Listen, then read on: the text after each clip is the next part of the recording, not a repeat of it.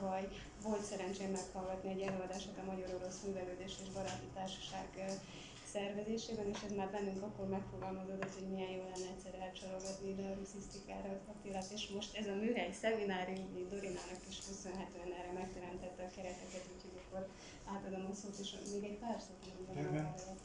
Köszönöm. Köszönöm szépen, szeretettel üdvözlök mindenkit. Igyekszem artikuláltan beszélni, hogy most én maszkhoz még tompítja így a, a beszédet és az érthetőséget nehezíti. Látom, hogy itt a környezetben is a, a falon is Yuri Gagarin is látszik, hogy minden otthonosan érzem magam itt a helyiségben. Hír Attila vagyok, két kalapban is, több kalapom is van, de most két kalapban vagyok itt jelen. Egyrészt az Energiatudományi Kutatóközpont űrkutatási laboratóriumát vezetem, ott sugárzásmérő eszközök fejlesztésével foglalkozunk, amelyeket felvisznek a világűrbe, vagy az orosz partner intézetek, vagy az Európai űrügynökség, az nemzetközi űrállomás, illetve különböző műholdak fedélzetére, illetve hát korábban a tevékenység ennél bővebb volt és általános célú műszerfejlesztés is folyt, meg jelenleg is folyik ezen túlmenőleg. A másik kalapom az a Magyar Asztronautikai Társaságnak a főtitkára vagyok. Ez a társaság egyébként a valakit bővebben érdekel az űrtevékenység, akkor nyugodtan látogassa meg a mant.hu www.mant.hu oldalt. Számos, például a YouTube csatornánkon számos érdekes előadás, pódiumbeszélgetés felvétele található meg, amelyek egyébként szorosan kapcsolódnak ez a téma, témakörhöz. Majd említeni fogom, hogy a, olyan részekhez érünk. Hát amire itt felkértek engem, az az volt, hogy a tavalyi előadástól eltérően nem az én szűkebb területemről tartsak előadást, illetve a, például a, akkor a magyar-orosz űregyüttműködésekről beszéltem, hanem a, általában merre tart az űrtevékenység, milyen trendek figyelhetők meg napjainkban, és hát ebben Oroszországnak milyen szerepe van, vagy hát hogyan helyezzük el Oroszországot a nemzetközi vizeken, most képzavarral éljek. Mindenképp szeretnék az elején egy pár fogalmat tisztázni, nem akarok túlságosan, túlságosan elméleti lenni. Mindenkit megmutatok, hogy a képleteket is kiadtam az előadásban, illetve ahogy halad az idő, egyre kevesebb lesz a szöveges rész és egyre több a fotó, tehát hogy nem akarok visszajönni a, a figyelemmel.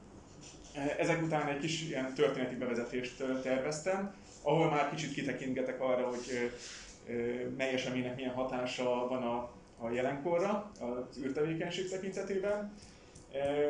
Ezt követően térek rá az előadás fő témájára, a nemzetközi trendekre, az űrtevékenységben és az Önből Oroszország szerepére, és a végén egy kis összefoglalót terveztem, és hát utána várom a kérdéseket. Hát ez egy olyan széles témakör, ami, amire nem elegendő az egy óra szerintem, hogy vagy akár másfél óra is ezekről órákat lehetne beszélni.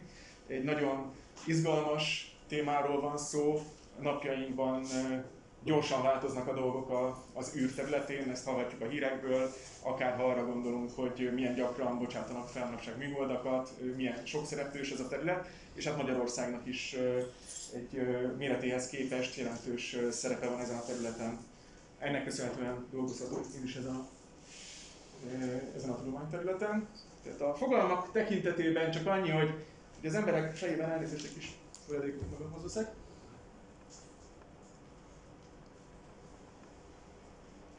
Sokszor keveredik a csillagászat és az űrkutatásnak a, a fogalma, ami persze érthető, valahol mind a kettő a világűrrel foglalkozik.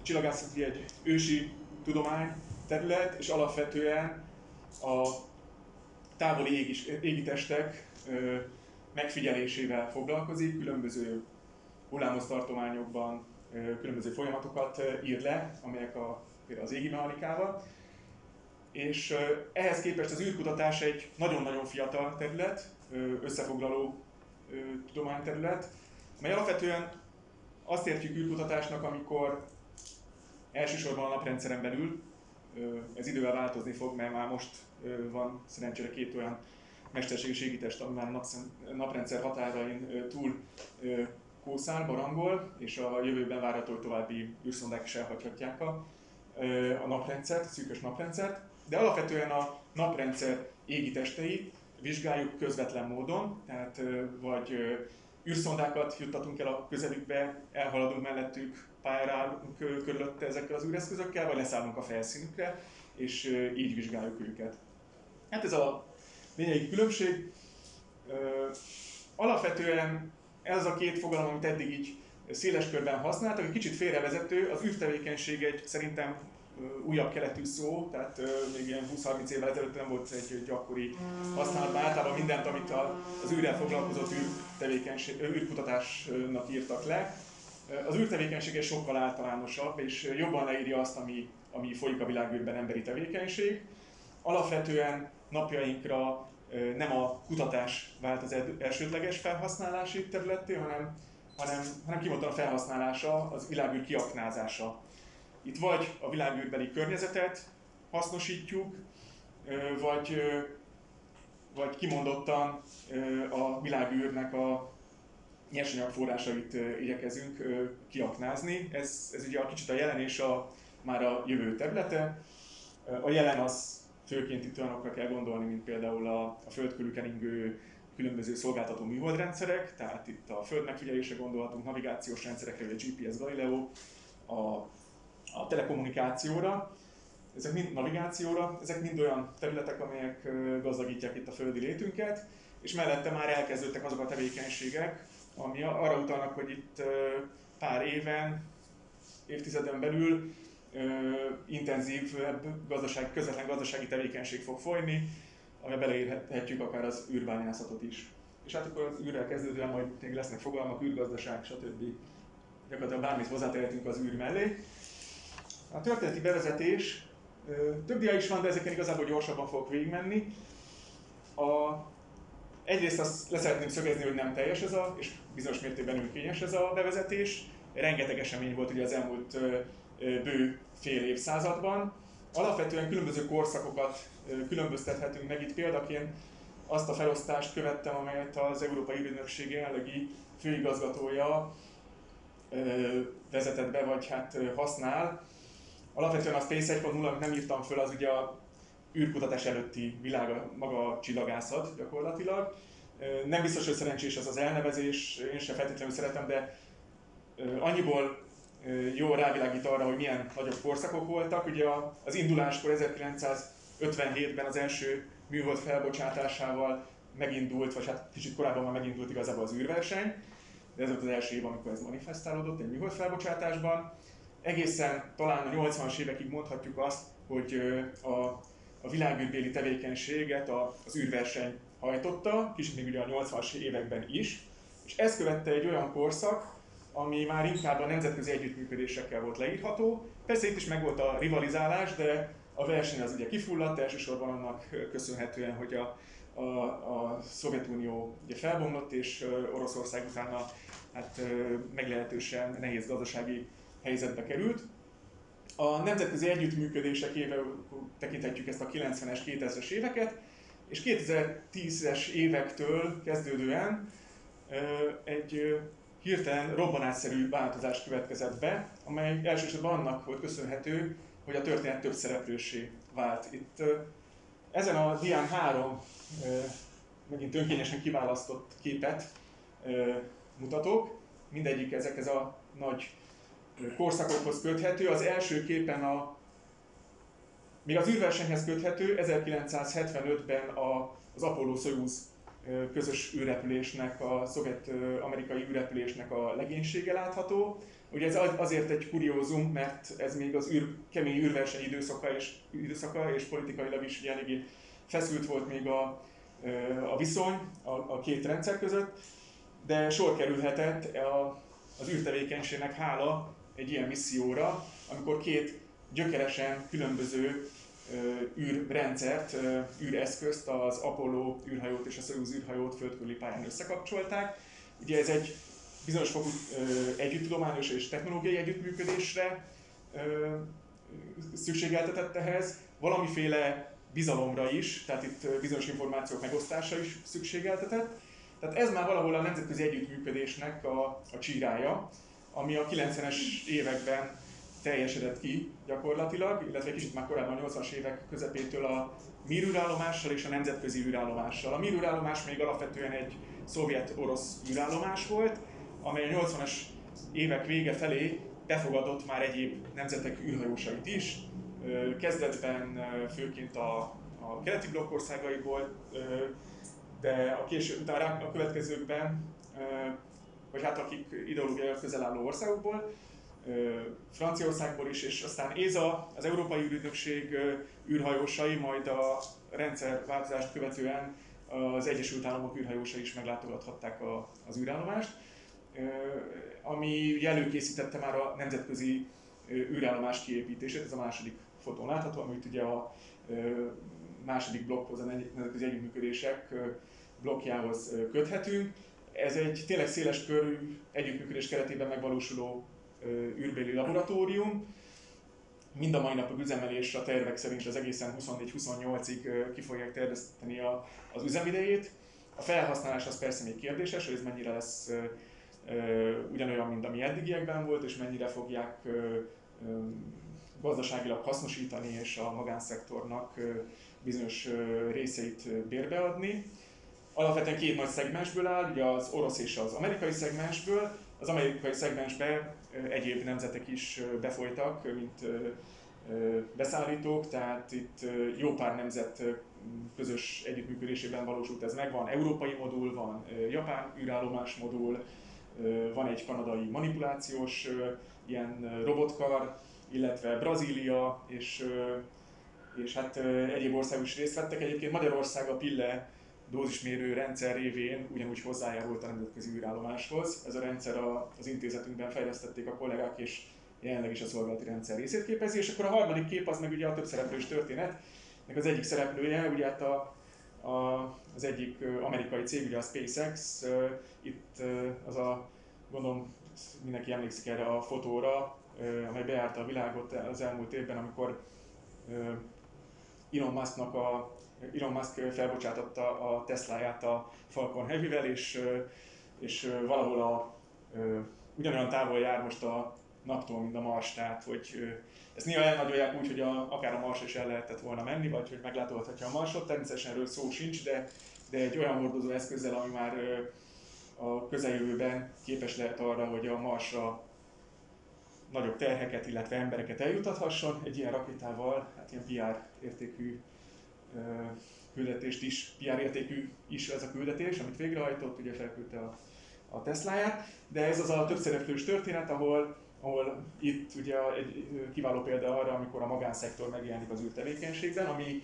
az első két korszakban, az űrverseny korszakában és a nemzetközi együttműködések korszakában szinte kizárólag csak a, az állami szektoré volt, tehát csak az állami szereplők tudtak akkora tőkét megmozgatni, akkora pénzeket ebbe beinvestálni, hogy, hogy űreszközöket egyáltalán a világokba feljutassanak, vagy, vagy összetette feladatokat végrehajtsanak a, a világűrben. Hát ezek közül a dátumok közül most nem, mert nagyjából az alapvető dolgokat szerintem mindenki tisztában van, hogy melyik nagy nemzet, tehát hogy a, a szovjet-orosz vagy az amerikaiak milyen mérföldköveket értek el, ami kevésbé ismert talán, hogy ami így érdekesség, itt látszik, hogy mindig ilyen egy-két év csúszással általában a kezdetekkor a szovjetek haladtak elő, ezt jól lehet tudni, ugye az Apollo programig gyakorlatilag mindenben elsők voltak. Itt két fotót láthatunk, nem tudom, hogy valaki egyébként így ismeri az úri embereket, nem személyesen, hanem fotóról. A két, a Szovjetunió és az Egyesült Államok űrtevékenységének vagy űrkutatásának a legjelentősebb alakjai. Balra Szergei Koroljovot lehet látni, jobbra pedig Werner von Braun. Ők alapozták meg azt, hogy ez a nagy verseny létrejöhetett, és hogy ilyen rövid időn belül ekkora nagy műszaki teljesítményeket tudtak létrehozni. Tehát ez egy dolog volt, hogy megvolt a politikai akarat és a pénz, de ahhoz kellett a, a szakmai tudás is.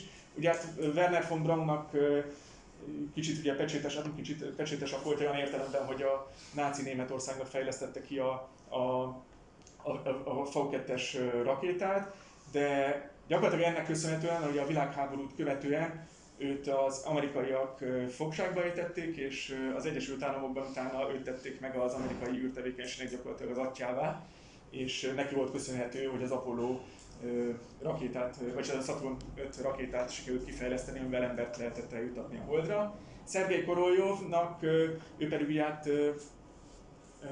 ő pedig a, azt használhatta föl, hogy a, a megszálló szovjet csapatok birtokába, hát a szovjetek kezébe jutottak olyan tervek a, a FAU 2-esről, amit utána föl tudtak használni, tehát a, az amerikaiak úgymond a humán erőforráshoz fértek hozzá, a, a, a szovjetek pedig az egyéb dokumentációkhoz, illetve mindenféle technikai alkatrészekhez, rakétákhoz.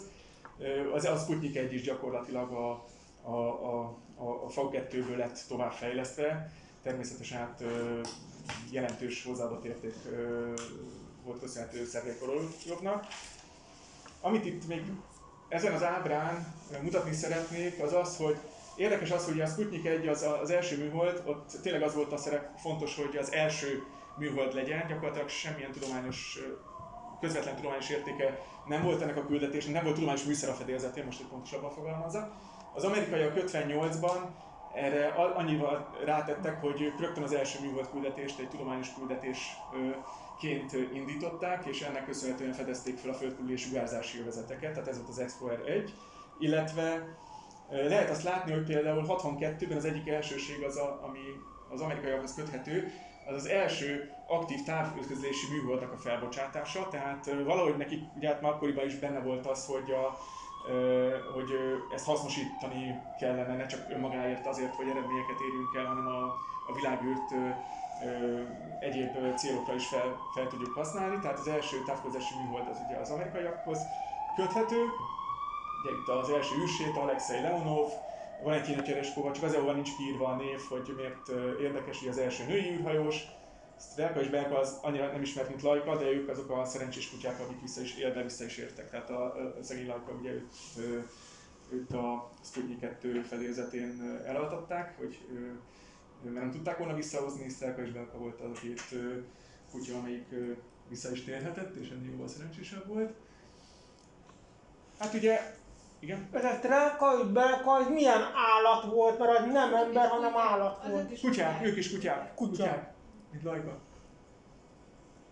A 60-as évek közepén már a, hát itt, sőt, visszamegyek csak annyira, hogy itt lehet látni a, hát ugye, amíg 59-ben már a szovjetek ugye a, a az egyik holdszondájukkal már lefotózták a hold túlsó oldalát, tehát ez már a közvetlen földkörüli környezetet elhagyta ez az űreszköz, és a 60-es évek közepén már, már távolabbi célpontok felé vették az irányt, és hát egy Ugye ez egy kiaknázatlan terület, valahol a felfedezések korához köthető, olyan, mint a, mint a nagy, amikor a, az óceánokat szelték a különböző hajók és fedezték fel a, az új világot, illetve újabb területeket.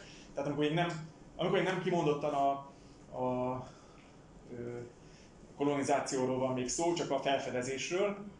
E, az amerikaiak elsősorban a Mars tekintetében járt, jártak elől, a Mars égitestre sikerült, nekik sikerült először képeket a Marsról készíteniük, először sikeresen leszállni annak a felszínére és méréseket végezni. A szovjetek nem voltak ilyen szerencsések, tehát ők is megcélozták értelmszerűen a Marsot, de nekik ők valamiért ezen a téren nem jártak sikerrel. A szovjetek meg inkább a Vénusz kutatása terén értek el nagy sikereket.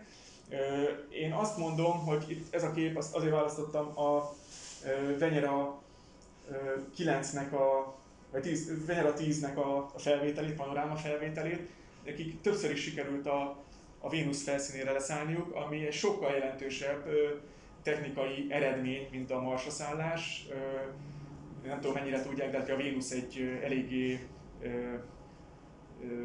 szélsőséges, vagy hát nagy, magas hőmérsékletű, nagy nyomású és savas légkörrel rendelkező égitest, tehát itt több mint 400 Celsius fokra kell gondolni, 100 atmoszféra nyomása, tehát a földi légnyomásnak a százszorosára, illetve egy erősen savas környezetre, ahol nekik sikerült a 70-es években leszállniuk és panoráma felvételt készíteni, méréseket végezni, tehát egy igazi nagy kihívás volt, egy technikai bravúr, amit végrehajtottak, és mind a mai napig ők az egyedüliek, akiknek sikerült ez. Tehát kicsit úgy is nevezhették, hogy a, Vénusz volt az, amelyik a, a szovjet bolygó, a Mars meg az amerikai, tehát hogyha ilyen, ilyen bulvárosan akarjuk fogni a, a dolgot.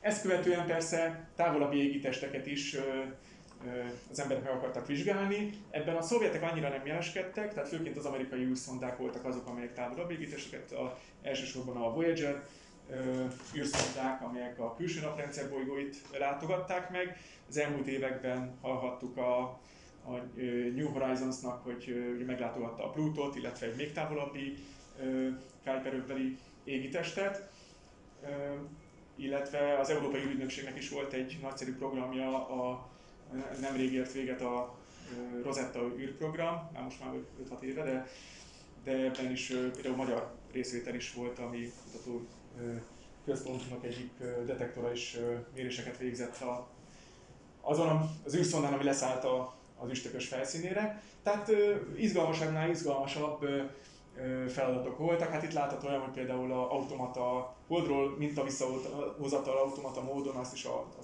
szovjetek hajtották először végre, és zölden jelöltem azt a nemzetközi együttműködést, amiről már beszéltem, az Apollo 18 és a Soyuz 19 amerikai, illetve szovjet űrhajó összekapcsolódását.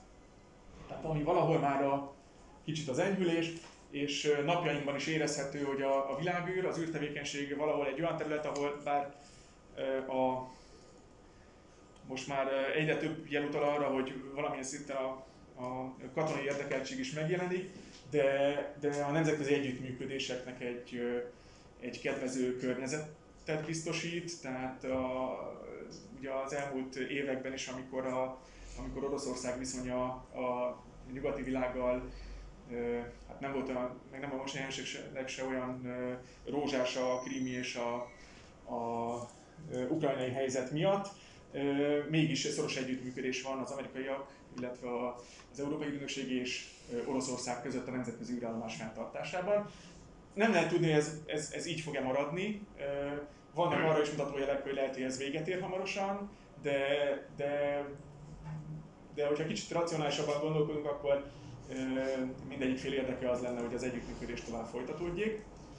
Az űrverseny időszakában azért, amit még fontos megemlíteni, a az, hogy megjelentek, már megjelentek a 70-es, 80-as években új űrnemzetek, illetve űrügynökségek. Ezek között például meg kell tenni az Európai Ügynökséget, amelynek napjainkban már 2015 óta Magyarország is tagja, illetve India, Japán, Kína, tehát főleg ázsiai országokat kell itt megemlíteni, akik saját hordozóeszköz felbocsátására is képesek, műholdakat bocsátanak föl, nagy műholdas közepes műholdas rendszereket is fenntartanak, illetve emberes programjuk is létezik. Hát Kínának ugye ismertebb, hogy ők önerőből már több űrhajóst is sikerült felküldeniük a világűrbe, egy ideiglenes űrállomásuk is volt, illetve hamarosan elkészülhet a, az állandó űrállomások is, ahova már külföldi űrhajósokat is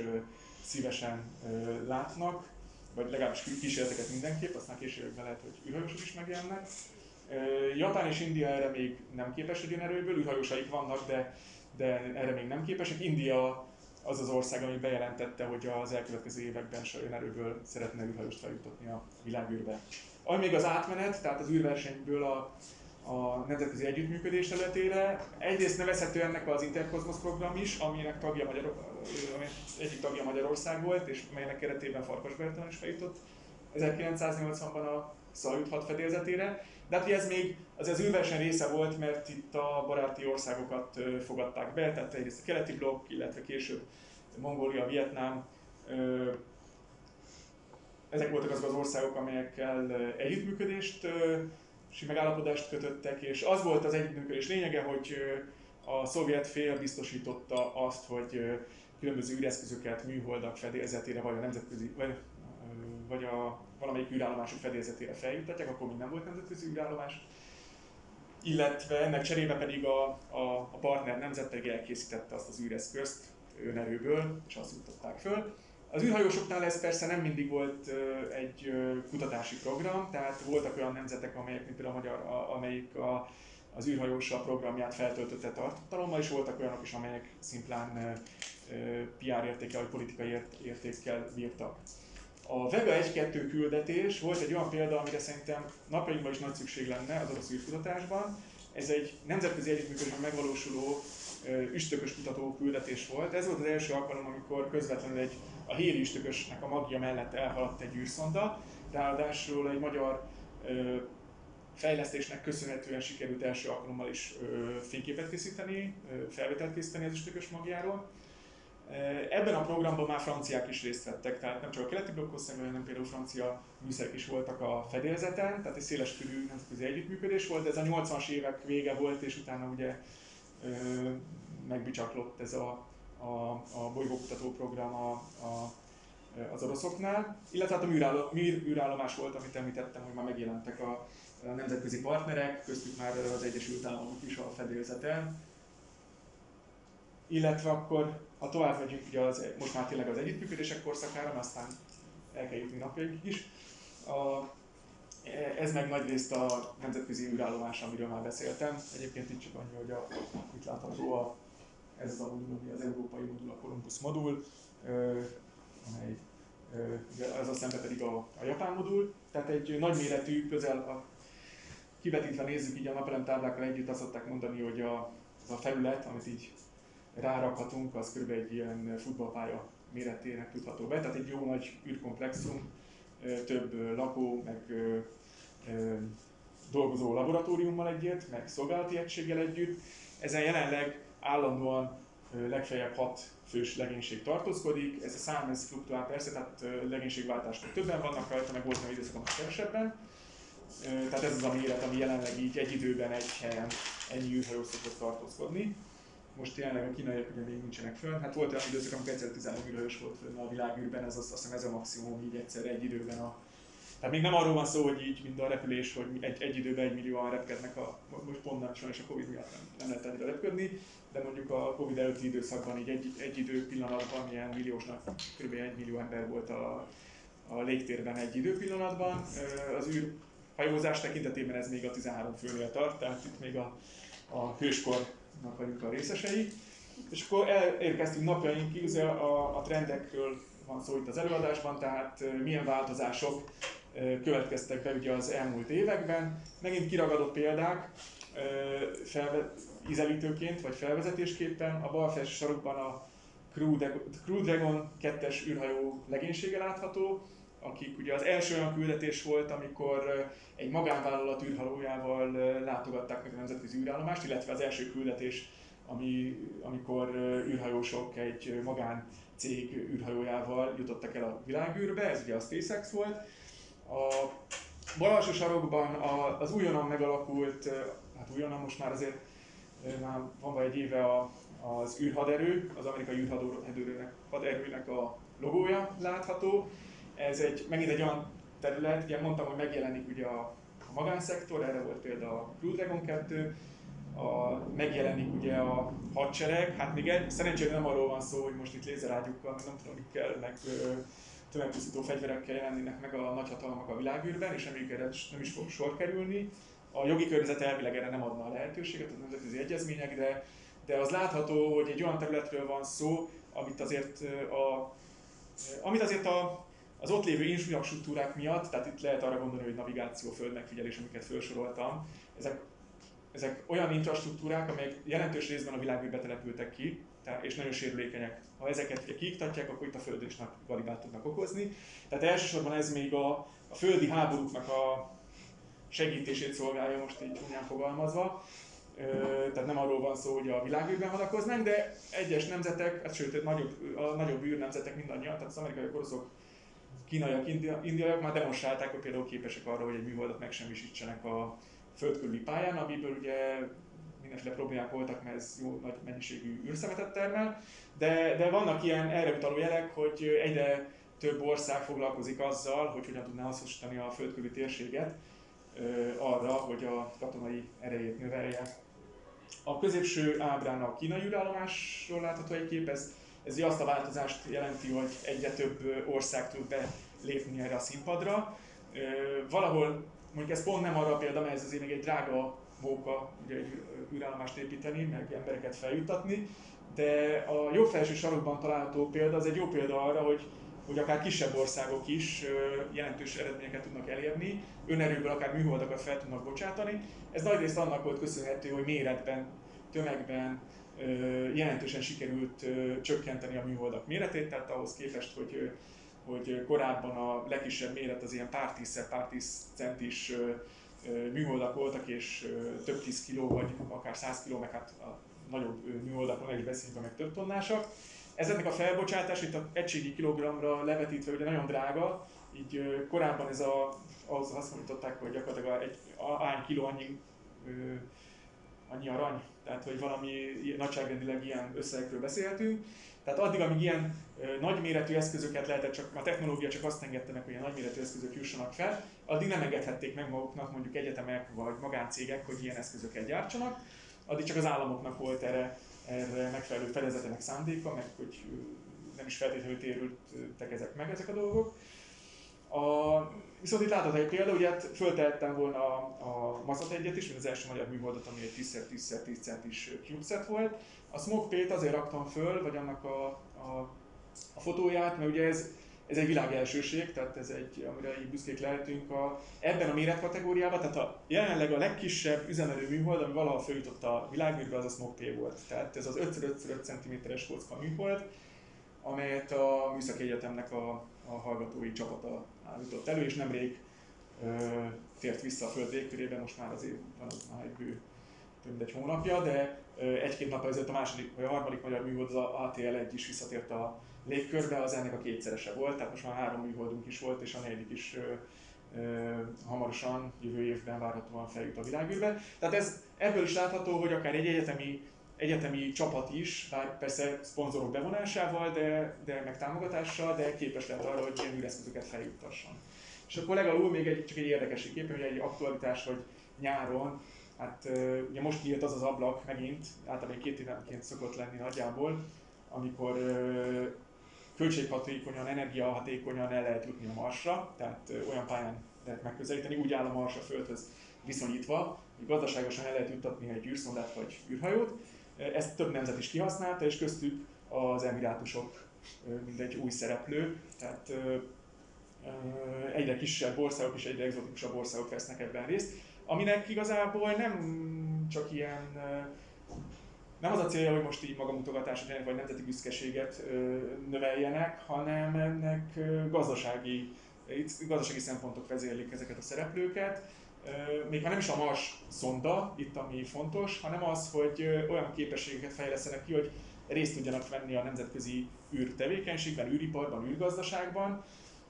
Az elmúlt években, hát így a különféle gazdasági válságok idején is a, az űrgazdaságról azt lehetett mondani, hogy amikor ugye minden más gazdasági ágazat vagy iparágazat, vagy egy jelentős részük az, az válságot élt meg, az űripar az akkor is ilyen közel 10%-os ilyen növekedést mutatott, és megtérülést, tehát ezek, ezek, ezek olyan területek, amelyek, amelyekbe érdemes fektetni, illetve hát ahogy mondtam, ez hasonló, hasonló időszakot élünk, mint ami a felfedezésekor a környékén volt, tehát amikor a, amikor a gyarmatosítás még nem kezdődött el, de már, már a küszöbön állt, és ugye erőforrásokban, illetve lehetőségekben gazdag ez a terület, egyre többen részt tudnak ennek, ebben venni, és, és aki kimarad ebből, az, az, az, az, az könnyen lehet, hogy lemarad.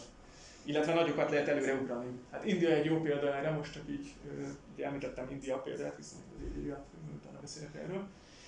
India egy kiváló példa arra, hogy ők azért azért is kezdtek foglalkozni az űrtevékenységgel, mert rájöttek arra, hogy az az országot, ahol ugye most már több mint 1 milliárd, 1 millió, 1 milliárd 300 millióan élnek, és egy szubkontinensnyi méretű országról van szó, ahol a, a földi infrastruktúrát nem lehet megfelelően kiépíteni, mert erdős, hegyes vidék van, tehát nehéz kiépíteni utakat minden egyes kisvárosba, faluba. Rájöttek arra, vagy fel, felismerték azt, hogy a, az, a világűr segítségével sokkal könnyebben elérhetnek távoli helyeket az országokon belül, és végeredményen sokkal olcsóbban. Erre például itt előjön a például a, tele, a távmedicina területe, tehát ö, ö, tudnak úgy orvosi segítséget nyújtani az ország távolabbi részein élő embereknek, hogy ott, ott, ott helyileg nincs orvos, nem is érné meg nekik oda, meg nincs annyi emberük, hogy ott a megfelelő szakorvos mondjuk, tehát egy szakorvos ott, ott foglalkoztassanak, de távolról az internet segítség, akár mint napjainkban a Covid idején, távolról tud segítséget nyújtani, akár egyébként műtétet végrehajtani. Tehát már volt arra példa, hogy műoldas kapcsolat segítségével, robottal távvezérelten, tehát úgy, hogy a, a kezére voltak megfelelő érzékelők kötve a sebésznek, távolról hajtottak végre műtétet. Akár ez kontinensek között is lehetséges, tehát hogy Európában van egy, egy sebészorvos, és a harmadik világban pedig a megfelelően persze fel kell szerelni egy műtőt erre, tehát meg a megfelelő infrastruktúrát azért ki kell építeni, de, de, de pont az az a terület, ahol a, a humán erőforrás az, az, az, az sokkal értékesebb, vagy hát hogy nagyobb hiányzik. Tehát a harmadik világ országai ezért is ismerik fel ezt, hogy fontos ezzel foglalkozni. És például ez az 5x5x5 centis smoke, ez egy konkrét feladattal lett tudva, vagy ezek? Igen, ez egyébként nagyon elismerés, elismerésre méltó. Műszaki Egyetem egyébként Schmidt András és csapata aki ezekkel foglalkozik, már a Maszat 1 is voltak céljai. Ugye ez olyan kis hogy már az nagy eredmény, hogy egyáltalán üzemel. Tehát itt arra kell gondolni, hogy 5x5x5 centi, kommunikálnia kell a Földdel, hogy egyáltalán irányítani tudjuk, meg adatokat róla venni. Energiaellátással kell rendelkezni, tehát ez a, mikor az összes feltét is bevonják napelemekkel, ez nagyon kevés teljesítményt tud produkálni a fedélzeten. A, ugye megvilágítja a nap, akkor nagyon könnyen fölforrósodik, ha nem világítja meg, nagyon, gyors, nagyon nagy mértékben lehűlhet. Tehát nagyon szélsőségesek a körülmények. Nincs is az a hőkapacitás, tehát egy nagyobb monstrum, az könnyebben szabályozható hőtechnikailag, mint egy ilyen kicsi kis test, aminek a hőmérséklet az sokkal nehezebben szabályozható, és emellett még ugye, tehát tápelletesnek szükséges, hogy rajta legyen, és és az, hogy még emellett valami tudományos célja is legyen, vagy bármilyen célja, az, az, az egy nagyon nagy kihívás. Ennek is sikerült azt elérni, hogy három, két, két tudományos célt tűztek itt célul. A smog pain volt egy, egyrészt mérték a, a környezetben az úgynevezett elektroszmogot, tehát ami a, a Föld, ahogy a földi tevékenységnek köszönhetően különböző elektromágneses hullámsávokban bocsátunk ki úgynevezett szennyezést a Földről. Hát most gondoltunk a telekommunikációra, a rádióadásokra, a tévéadásokra, mobiltelefonos hálózatokra. Ezt mérték ki, és letérképezték gyakorlatilag a Földet, hogy különböző hullámoszokon milyen, milyen háttér van a Föld körüli környezetben, ezzel a kis műholddal, és mellette volt egy kis dózismérő, tehát a sugárzási környezetet is mérték. Tehát ebben az 5-5-5%-os kockában. Az ATL1 az meg egy, az nem is egy, egy kimondottan szigorúan egyetemi program, az, egy, az már egy, egy ipari célú küldetés, tehát ott egy cég bízta meg a, a műegyetemistákat, hogy vigyen föl nekik különböző anyagokat a fedélzetén, és azoknak vizsgálják a, a, a jellemzőit a világűrben, tehát már egy ipari, egy, egy gazdasági hasznosulásnak hasznosulást láthatunk ebben, tehát nem csak öncélú, hogy most a, az sem teljesen öncélú, tehát egy, egy egyetem fölbocsát egy ilyen eszközt, annak az a szerepe, hogy ugye a, a megfelelő mérnökgárdát ki tudják képezni, tehát eléggé motiváló egy ilyen programban részt venni a, a fiatal mérnököknek. De emellett, hogyha még tényleg ez hasznosítható is, akkor ugye még olcsóbban fel lehet jutni, juttatni hasznos terheket a világűrbe. Ráadásul ezeket jellemzően olyan pályára állítják, amelyekről hamar e, lefékeződnek a, a ott meglehetősen ritka a légkörben, de hamar vissza tudnak térni a, a légkörbe is elégnek, tehát még űrszemét se lesz belőlük. Tehát uh, itt is úgy ért véget a küldetés, nem azért, mert hogy tönkrement volna a műszer, vagy a műhold, hanem azért, mert annyira lefékeződött, hogy sűrű légköri, légkörbe beért a, ez a kis kocka, és, és eléget, megsemmisült. De ez tervezett volt, tehát direkt úgy uh, tervezték a pályáját, hogy ez megtörténjen, és ne okozza gondot. És akkor itt a ami egy jelentős ö, nagy mozgatórugó még, ami kicsit a nemzetközi együttműködésnek is a további, továbbvitele, ugyanakkor ö, a lehetőségeknek a, a további bővítése az a, az a HOLD program, ami ugye az Egyesült Államoknak a HOLD programjáról van szó, ami nemzetközi együttműködésben az Európai Ügynökség, a Japán Ügynökség, ugye az a JAXA, amit szerepel, illetve a kanadai ügynökség is, részt vesz ebben a programban. Ennek célja az, hogy 2024-ben ismét ember jusson a hold felszínére. Ennek a célja most nem az lesz, mint az Apollo programnál, hogy szimpla látogatások, hanem egy, egy huzamosabb jelenlétnek a biztosítása. És nem is közvetlenül a hold a cél, hanem a, a jelenlegi amerikai politikában ez a, a marsot célozzák meg, és annak egy fontos mérföldkővel az, hogy a technológiákat kipróbálják a holdi környezetben, ami sokkal közelebb van, sokkal olcsóbban, sokkal olcsóbban el lehet oda jutni, biztonságosabban is, tehát itt próbálják ki azokat a technológiákat, amelyeket a későbbiekben majd a Marsnál használni lehet. Egyik fontos eleme ennek az úgynevezett Lunar Gateway, ez egy űrállomás, ami az eddigiektől eltérően nem a Föld körül fog keringelni, hanem a Hold körül, és arra szolgál majd, hogy a Holdra érkező űrhajósok először a gatewayhez csatlakoznak, és innen fognak a leszálló egységgel a Holdra megérkezni. Méretében sokkal kisebb lesz, mint az űrállomás, egy pár modulos űrállomásról van szó, de egy nagyon fontos előrelépés. Hát sokkal nehezebb itt túlélni, úgymond, tehát sokkal ugye messze vagyunk a Földtől, nincs meg a Föld mágneses terének a védelme, tehát a sugárvédelem is egy sokkal kacifántosabb dolog már a hold körül térségben. De ez egy olyan program, ami, ami ugyanúgy nemzetközi együttműködés keretében valósul majd meg. Várhatóan ez már a, a kiépítés az ilyen, tervez szerint ilyen 22 környékén megkezdődik, és 24-ben, amikor az első űrhő is megy, akkor már több modul is rendelkezésre fog állni. Nem tudom esetleg mi a, hát nem az, hogy furcsa, de mi az, ami feltűnő ezen az ábrán, hogy nem tudom, nem lehet látni, de lehet látni Tézát, meg Jaxát, meg Názát, valami hiányzik, hát az orosz szereplés.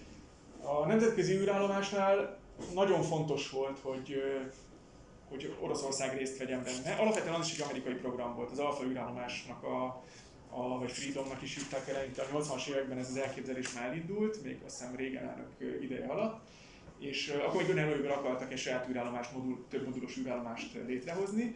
Rájöttek, hogy azért ez egy nagyon nagy fába vágnak a fejszéjüket, egy fej, mi? fejszéjüket, igen, jól mondta. Uh, és rájöttek erre, hogy ez, ez túl nagy falat lenne nekik, illetve látszott az, hogy az Szovjetuniónak, illetve később Oroszországnak olyan tapasztalata gyűlt össze az űrállomás technológia terén, hát ők már több ilyen több modulos űrállomást üzemeltettek, most hát alapvetően a Mir volt az első ilyen több modulos, de már ugye előtte a, a szaljutokat is, ahol több évnyi, évtizedes tapasztalat állt már rendelkezésükre, húzamosabb ideig tudtak űrhajósokat fent fenntartani a fedélzeten. A leghosszabb küldetés 437 napos volt, tehát az már egy nagyságrendben már olyan időtávról beszélünk, ami mondjuk egy marsutazásnál szóba jöhet. Nem sokkal hosszabb egy marsutazásnak az időtartama. Tehát észszerű volt az, hogy bevonják az oroszokat, erre meg is volt nekik se szándékuk, ők a Mir 2-ben gondolkodtak, de ők se tudták volna önerőből megvalósítani a Mir 2-t, és ezért valahogy a két tervet kombinálták. Ami egyébként egy nagyon érdekes kombináció, egyrészt nagyon hasznos, most egyébként, amikor lehet hallani a hírekben, hogy szivárog a nemzetközi űrállomásról a levegő, meg volt olyan, amikor valamelyik életfenntartó rendszer felmondta a szolgáltat az egyik szegmensben. Ez egy nagyon jó dolog, hogy két teljesen különböző technológia kapcsolódik össze.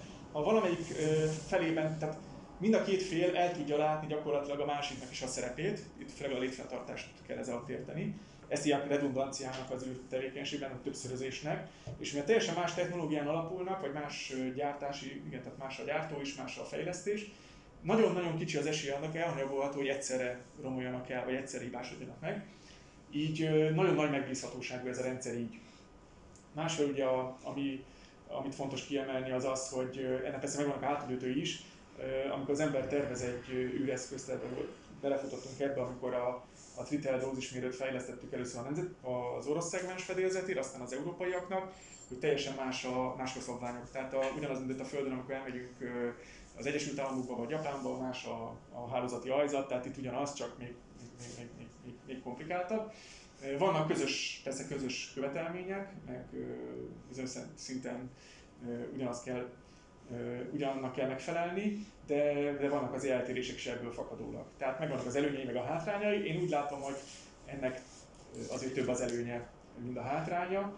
Most a jelenlegi politikai helyzetben az amerikai adminisztráció nem hívta meg ebbe a programba az oroszokat.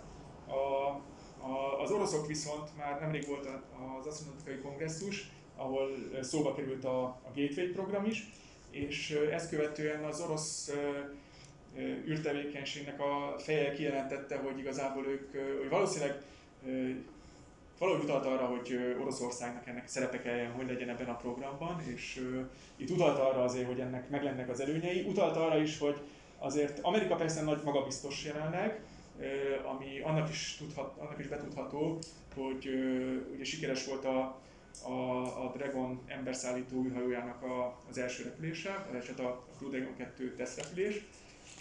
Kilenc éven keresztül, 2011-től, amikor amikor nyugállományba vonult a, az űrsikló rendszer, ugye a, a, a, az űrsikló katasztrófája következtében. Kilenc éven keresztül az nemzetközi űrállomás csak a oroszok tudták ellátni emberekkel. Tehát ez is egy olyan dolog, amit mondtam az előbb, hogy van ez a redundancia, tehát hogy megvan kétszerezve minden rendszer, legalább kétszerezve minden rendszer.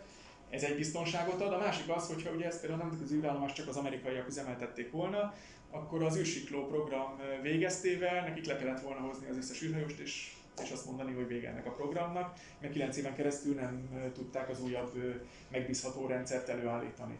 Ők továbbra is azt mondják, hogy ha bármi történik, bármi guanc történik, mindig jobb, hogyha két különböző rendszer tud ehhez csatlakozni, tehát legalább olyan szinten figyelembe kéne venni a, a, terve, a terveknél azt, hogy a, legalább azt figyelembe kéne venni, hogy orosz űrhajó is tudjon csatlakozni, tehát olyan dokkoló egységet kifejleszteni, hogy szükség, szükség esetén az oroszok is tudjanak hozzá csatlakozni.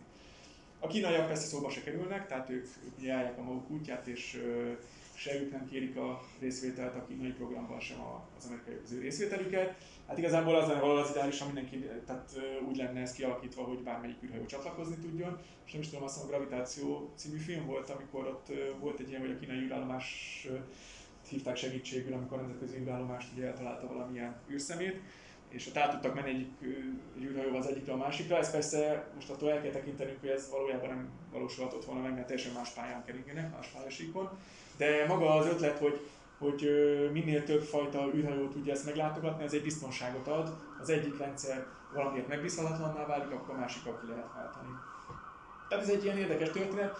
Valószínűleg most, hát ha csak nem Elképzelhető, hogy befutcsol az egész, tehát ugye ez, ez rengeteg mindentől függ. Az Egyesült Államokban ez a, az űrprogram annyiszor változik, ahányszor új elnök van. Tehát a céloktól kezdve az elmúlt években hol a Mars volt az elsődleges cél, hol a, hol a Hold volt, aztán volt olyan időszak, amikor azt mondták, hogy mind a kettőt dobjuk a kukába, már mindig átvitt értelemben, és összpontosítsunk a kisbolygó küldetésekre. Obama elnök ideje alatt az volt az elképzelés, hogy eltérítenek egy kisbolygót, vagy hát földküli pályára húznak egy nagyon-nagyon kisbolygót persze, tehát amit lehet űrhajóval idehozni, és akkor annak a nyersanyagait aknáznák ki, tehát mindig mások a szempontok. Hát az űrtevékenység ez persze nem szerencsés, amikor ilyen több tíz éves programokról van szó. Csak az a kérdésem, hogy az űrsikló katasztrófa az melyik volt? Vagy Ugye volt az, hát az első a régi, az a 86-os Challenger, és a Kolumbiának volt 2003-ban a másik katasztrófája. Az elsőnél, ugye a 86-os, amit még ez a, ezt a sokkot még, hát ott is egy kivizsgálás miatt pár évig állt a, a program, ott ugye az indításnál történt a baleset, a 2003-asnál pedig a, az űrsikló hővédő csempéinél volt sérülés, aminek következtében a légkörbe való visszatéréskor. Ha emlékeznek ezekre a fotókra, amikor az alja ilyen fekete az űrsiklónak, ilyen sötét színű, azok ilyen kerámia anyagból készült elemek, amelyek, amelyek megakadályozzák azt, hogy fölforosodjon belépéskor, amikor fékeződik az űrhajó. Megoldják, hogy fölforosodjon a, ugye maga az űrhajó teste ez, ez volt sérült, és gyakorlatilag a, az űrhajó felrobbant, elég, hát felrobbant a, a visszatéréskor, és mivel ez már a második alkalom volt, ráadásul ennél jóval nagyobb megbízhatóságúra tervezték eredetileg a Space Shuttle, tehát volt vagy szá, van, nagyságrendileg száz küldetés a, az űreszköznek, és ebből kettő ö, tragédiával ö, végződött, ráadásul mind a két tragédiában heten haltak meg, tehát 14 fő, ez azért nagyon nagy szám, és hát ehhez képest, hogy a Soyuznak a kezdetekkor volt még baleset, de gyakorlatilag több évtized nagy megbízhatósággal üzemelés nincs, nem volt haláleset. Tehát, hogy ez egy olyan sok volt az amerikaiaknak, hogy nem, nem merték folytatni. Egy ideig még pár küldetés lezajlott, pont azért az űrállomás, nemzetközi űrállomásnak kiépítését azt tudják folytatni, de nagyon komplikált volt, mert állandóan ellenőrizni kellett a, a felületet, hogy tényleg minden hővédőcsempe az tökéletese, és sohasem tudhatták, hogy még egyéb hiba nem jön elő. Ez egyébként egy, hát igen, egy, ugye az egyik fontos szempont a nagy megbízhatóság, és a kezdetekkor ez, amikor az űrverseny volt, akkor valahogy ezt persze máshogy kezelték, kockázatokat, nagyobb kockázatokat is vállaltak, jelenleg nem nagyon vállalnak, ami például a Marsra való visz, nem visszatérés, a Mars emberes Mars küldetéseknél lehet egy jelentős probléma, meg úgy néz ki, hogy olyan kockázatok vannak egy Mars küldetésnél, amelyek már nem elfogadhatók, tehát az űrhajósok számára, mert az űrhajósok is ugyanolyan munkavégző emberek, mint bárki más, tehát megvan, hogy mekkora kockázatokat fogadunk el, hogy milyen eséllyel hallhatnak meg munkavégzés közben, most csúnyán fogalmazva. És úgy néz ki, hogy akár például a sugár, az őket érő ionizáló sugárzás miatt például egy két éves küldetés során akár olyan dózis többletet kaphatnak, ami miatt nem elfogadható mértékben nő például a rákockázatnak a valószínűsége, és ezért ezt azt mondjuk, hogy, hogy nem fogadjuk el. Tehát ez a, volt, amikor nagyobb kockázatokat vállaltak, most nem, és ezért például, hogyha egy új űrhajórendszer van, mondjuk, hogyha a, nem menni fogadni, a Crew Dragon első küldetése sénél meghalnak az űrhajósok valami baleset következtében, aminek ugye mindig van valamikor a valószínűsége, tehát 100%-os biztonság nem létezik. E, tehát ebben valamilyen szinten a szerencse is közrejátszik. Tehát, hogyha az elején egy ilyen programnak valami tragédia következik, az nagyon visszavetheti a programot. Mondjuk az amerikai volt programnál az Apollo egy küldetés, küldetés a földi tesztjei voltak azok, ahol három űrhajóst elvesztettek. Ott például hát, megvolt a rizikó abban, hogy lefújják az egész programot ennek, ennek a következtében, de, de akkor nagyobb volt a politikai akarat, hogy folytassák, de, de ott is benne a levegőben volt, hogy esetleg lefújják az Apollo programot, és nem lesz szállás. Tehát ugye ez a, itt megint abba, abba futunk bele, hogy a, vannak ezek a szubjektív kockázatérzékelések az embernek, hogy most mi a veszélyesebb, a repülés, az autóvezetés, a, tehát ezeket így, ezeket lehet számszerűsíteni, csak néha fölülírják egyéb szempontok. Itt 9 éven keresztül ugye nem volt amerikai hajó, és most is olyan, hogy hát még nincs meg az a tapasztalat, tehát nincs mögöttük több tíz vagy akár száz repülés, ami, amivel azt mondhatjuk, hogy nyugodt szívvel el lehet látni mondjuk a, a gateway akár a Crew Dragon neve egy másik űrhajóval. Míg az amerikaiak az előrelátóbbak, nem, nem a, ők egyszerre nem csak a SpaceX-et bízták meg ezzel, hanem, hanem még egy kereskedelmi űrhajó van készülőben is már a, a tesztrepülése várható a közeljövőben, illetve a NASA is fejleszt egy űrhajót a Hold programhoz, tehát ők úgy gondolkodnak, hogy saját maguk is kifejlesztenek kettő vagy három ember szállítására alkalmas űreszközt, és akkor nincs szükség az oroszokra, hogy akkor házon belül megoldják.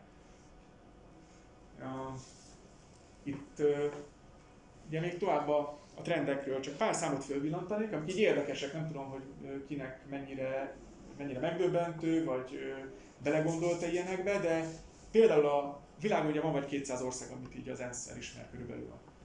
Ezek közül 81 ország már legalább felbocsátott egy, mondjuk egy űreszközt, vagy Wolfenű űrhajósat. Tehát, és ez az elmúlt 10 évben megduplázódott. Tehát ez pont az arra rezonál, amit mondtam, hogy egyre könnyebb, egyre olcsóbban fel lehet juttatni űreszközöket a, a világűrbe, de ez egy 2019-es adat.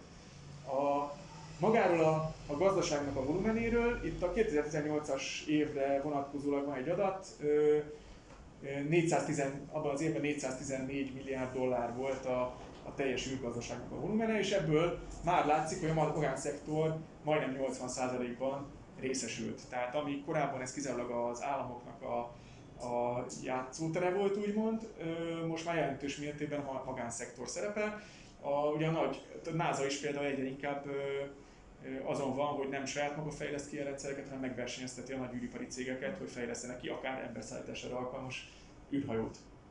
Egy példaként csak az, hogy a 1983 óta üzemel a GPS rendszer, a teljes gazdaságra ez plusz 1,35 billió dollárnak a megtermelése volt köszönhető ennek a rendszernek, tehát ennek a pozitív hozadékainak, ennyivel növelte a gazdaságot.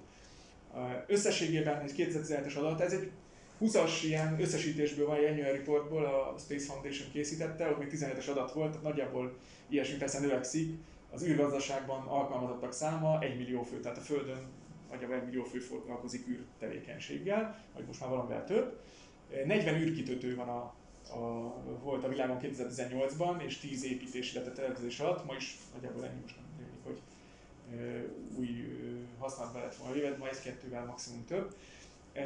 Itt is látható az, hogy egyre több országban egyre több űr kikötő van manapság, ami korábban ez a főként a kezdetekkor ugye csak az amerikaiak és a szovjeteknek a privilégiuma volt, ma már kisebb országoknak is van. Új-Zélandról indítanak kisméretű rakétákat, Európában is a britek tervezik, a saját űrkitűtőt építenek, Skóciában, az északi országok gondolkodnak ezen. Ugye egyre kisebb méretű űreszközök állnak rendelkezésre, ennek kicsi a tömege, így kisebb rakétával is fel lehet őket bocsátani, és ezeket akár Európából is fel lehet küldeni. És akkor itt van az üreszkedő számának az éves növekedése, csak az látszik, hogy ez egy dinamikusan fejlődő történet. És még egy érdekesség itt csak viszonyítási alapul, hogy ki mennyit költ űrprogramokra, mely, mely államok. Hát látszik, hogy a legjelentősebb az messze az Egyesült Államok. Most már, lassan már Kína a második legjelentősebb szereplő, és Oroszország a harmadik helyre szorult. Látható, hogy az európaiak jelentős szereplők itt ezen az ábrán, de, de már afrikai országok, a harmadik világ országai is részt vesznek ebben a, e, ebben a történetben. Kicsik a számok, de Magyarország is ott van egyébként, tehát látható mértékben, ami mondjuk hát azóta ez még javult, mert 2000 tavaly volt az, amikor jelentősen növelték a hazai tevékenységre fordított állami költségvetést. Itt a, ez az ábra csak azért villantom föl, itt a katonai és a polgári űrköltségvetés arányát lehet látni a különböző országokban.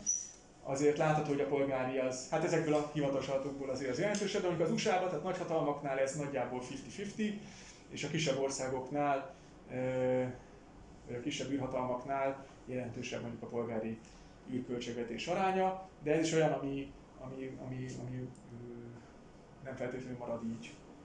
Ez pontosan mit jelent, hogy mi az, hogy a katonai költségvetést, az mondjuk a Honvédelmi Minisztérium tárcájából megy? Hú, itthon azért nálunk, bár most nem, nem magunkat hoznám így példaként, alapvetően itt egyelőre azért még főként a, a polgári alkalmazásról van szó, de meg az Egyesült Államoknál ezt úgy kell elképzelni, hogy van a NASA költségvetése, tehát ami a civil űr tevékenységért felelős űrügynökség, és emellett a, igen, emellett a, a hadsereg is kap egy majdnem ugyanakkora összeget, amiből katonai fejlesztések vannak. Itt időről időről lehet olyan híreket olvasni, még egy címet mondok, mert csak azért, mert ott ilyen, sok ilyen hír van, és, és lehet válogatni, tehát hogy e, így a napi űr, űrhírekről magyarul lehet olvasni az űrvilág.hu ékezetek nélkül. E, és akartam ezzel mondani? A reklám el, elterelt, de hogy... össze a katonai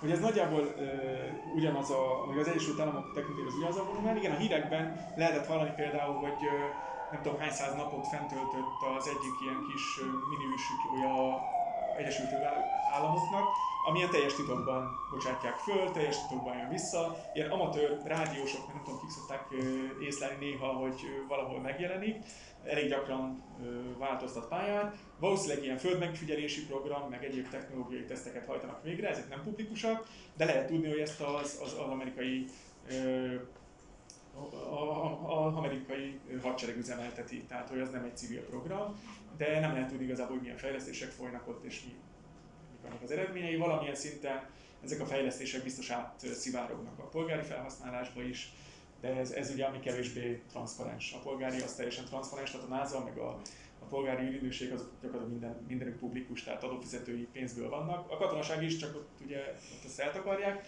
de a polgárinál ott ugye az szempont, hogy minden átlátható legyen.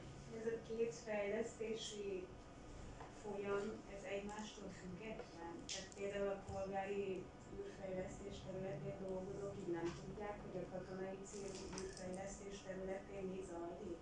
Hú, hát ebben én nem vagyok annyira otthon. E, alapvetően igen, tehát külön fejlesztőgárdák vannak. Kommunikáció köztük biztos zajlik, meg folyik, meg át, átvesznek egymástól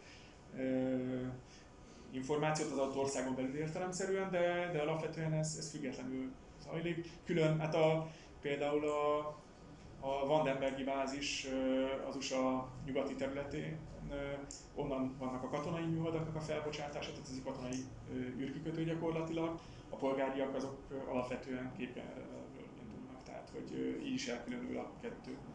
Alapvetően függetlenül működik a kettő, de, de persze valamilyen szintű információcsere az, az biztos van. De olyan mondjuk, hogy nem jellemző olyan, hogy mikor az űrállomásra valamilyen katonai kísérlet feljusson, az, az így elképzelhetetlen, tehát nem ott fogják, főleg nem a többi szeme láttára végrehajtani.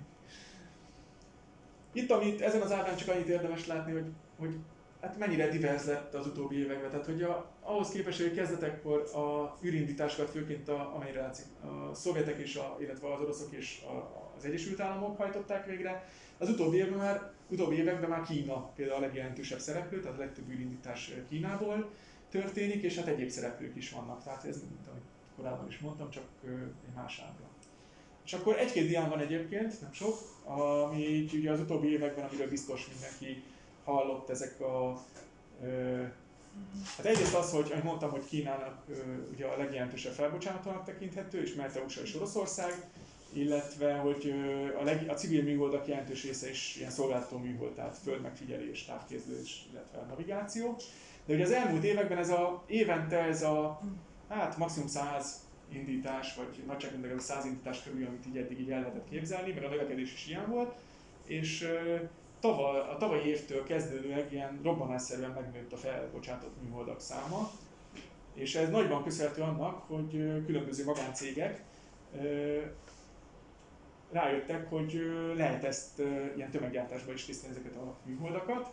Ebben élen jár ugye megint a SpaceX, amelyik a Starlink rendszert építi ki, és sok ilyen műholddal akár azt is meg egy újabb szolgáltatást tudnak nyújtani, ami erre, amire eddig nem volt példa.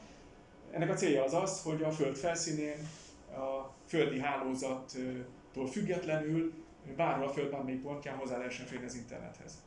Ez ez egyrészt egy kényelmi szempont, másrészt ennek is azért nagyon súlyos politikai következményei is vannak. Tehát itt azért tudjuk, hogy vannak olyan országok, ahol az internet hozzáférést azt meglehetősen vagy korlátozzák, vagy felügyelik, szűrik, hogyha ez most a, úgymond az égből jön, és bárki a megfelelő vevővel tudja fogni és kommunikálni tud a világ többi részével, az bizonyos országok nem biztos, hogy szeretik.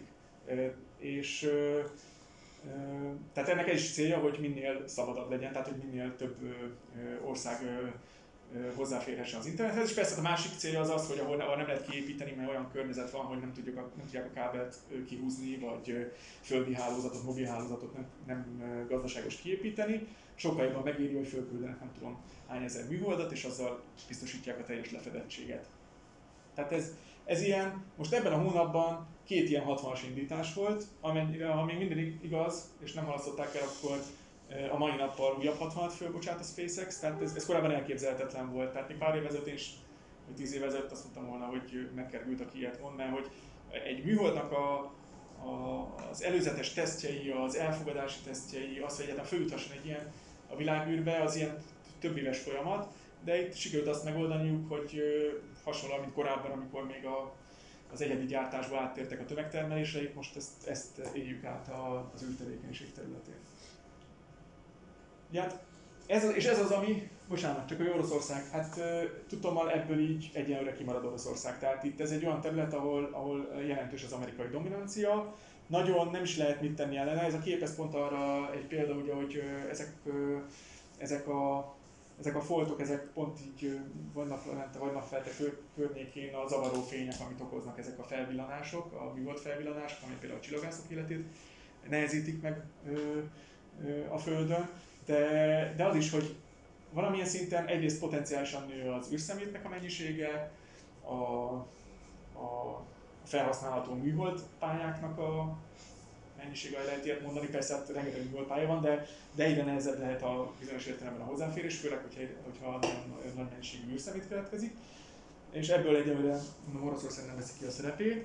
Ahol ugye szerepe lehet továbbra is az, ahogy említettem, az emberes küldetések területe, ahol nagyon nagy tapasztalattal rendelkezik és megbízható hajóval. De ez a Soyuz is olyan, hogy bár azért ez egy az alapja az egy a 60-as évek technológiája, de többször továbbfejlesztették, tehát azért nem ugyanaz az űrhajó, tehát ez is most már korszerű vezérlőelektronikával van ellátva, tehát napjaink követelményeinek megfelelően, de, de ők is már látják, hogy tovább kell lépni, újabb űrhajót kell fejleszteni, folyik is a federáciának a, a fejlesztése, de ki tudja, hogy mikor lesz abból olyan űrhajó, amivel tényleg biztonságosan embert lehet feljutatni a világűrbe. A, ráadásul az amerikaiak ők annyival előrébb járnak, hogy hát onnantól, hogy a NASA a, a magánszektornak adta a kezdeményezést, vagy hát hogy a, a, ezt a játszóteret, ott ugye már a, egy profit orientált világ, és Elon Muskék azt célozták meg, hogy hát úgy próbálták lenyomni, vagy úgy próbálják lenyomni a költségeket, hogy minél több elemét a rendszernek újra felhasználóvá teszik, és ennek ugye ezt lehet látni ezeket a fantasztikus videókat, amikor a hordozó rakéta első fokozatai irányítottan visszatérnek egy tengeri platformra nagyon pontosan. Ami persze technológiailag nem lehetett volna végrehajtani mondjuk 20-30 évvel ezelőtt, mert nem volt ö, olyan számítástechnikai kapacitás, nem volt olyan pontos a navigáció, de, de, de gazdaságilag, tehát és nem is érte meg volna gazdaságilag. Most ez már úgy néz ki, hogy megérheti, és, és egy versenyhelyzet van, minél olcsóbban, minél gyakrabban lehessen felküldeni űreszközöket, és ebben a versenyben nagyon dinamikus a verseny, több szereplős, és itt is nagyon könnyen le tud maradni Oroszország, hogyha nem, nem kezd új fejlesztéseket.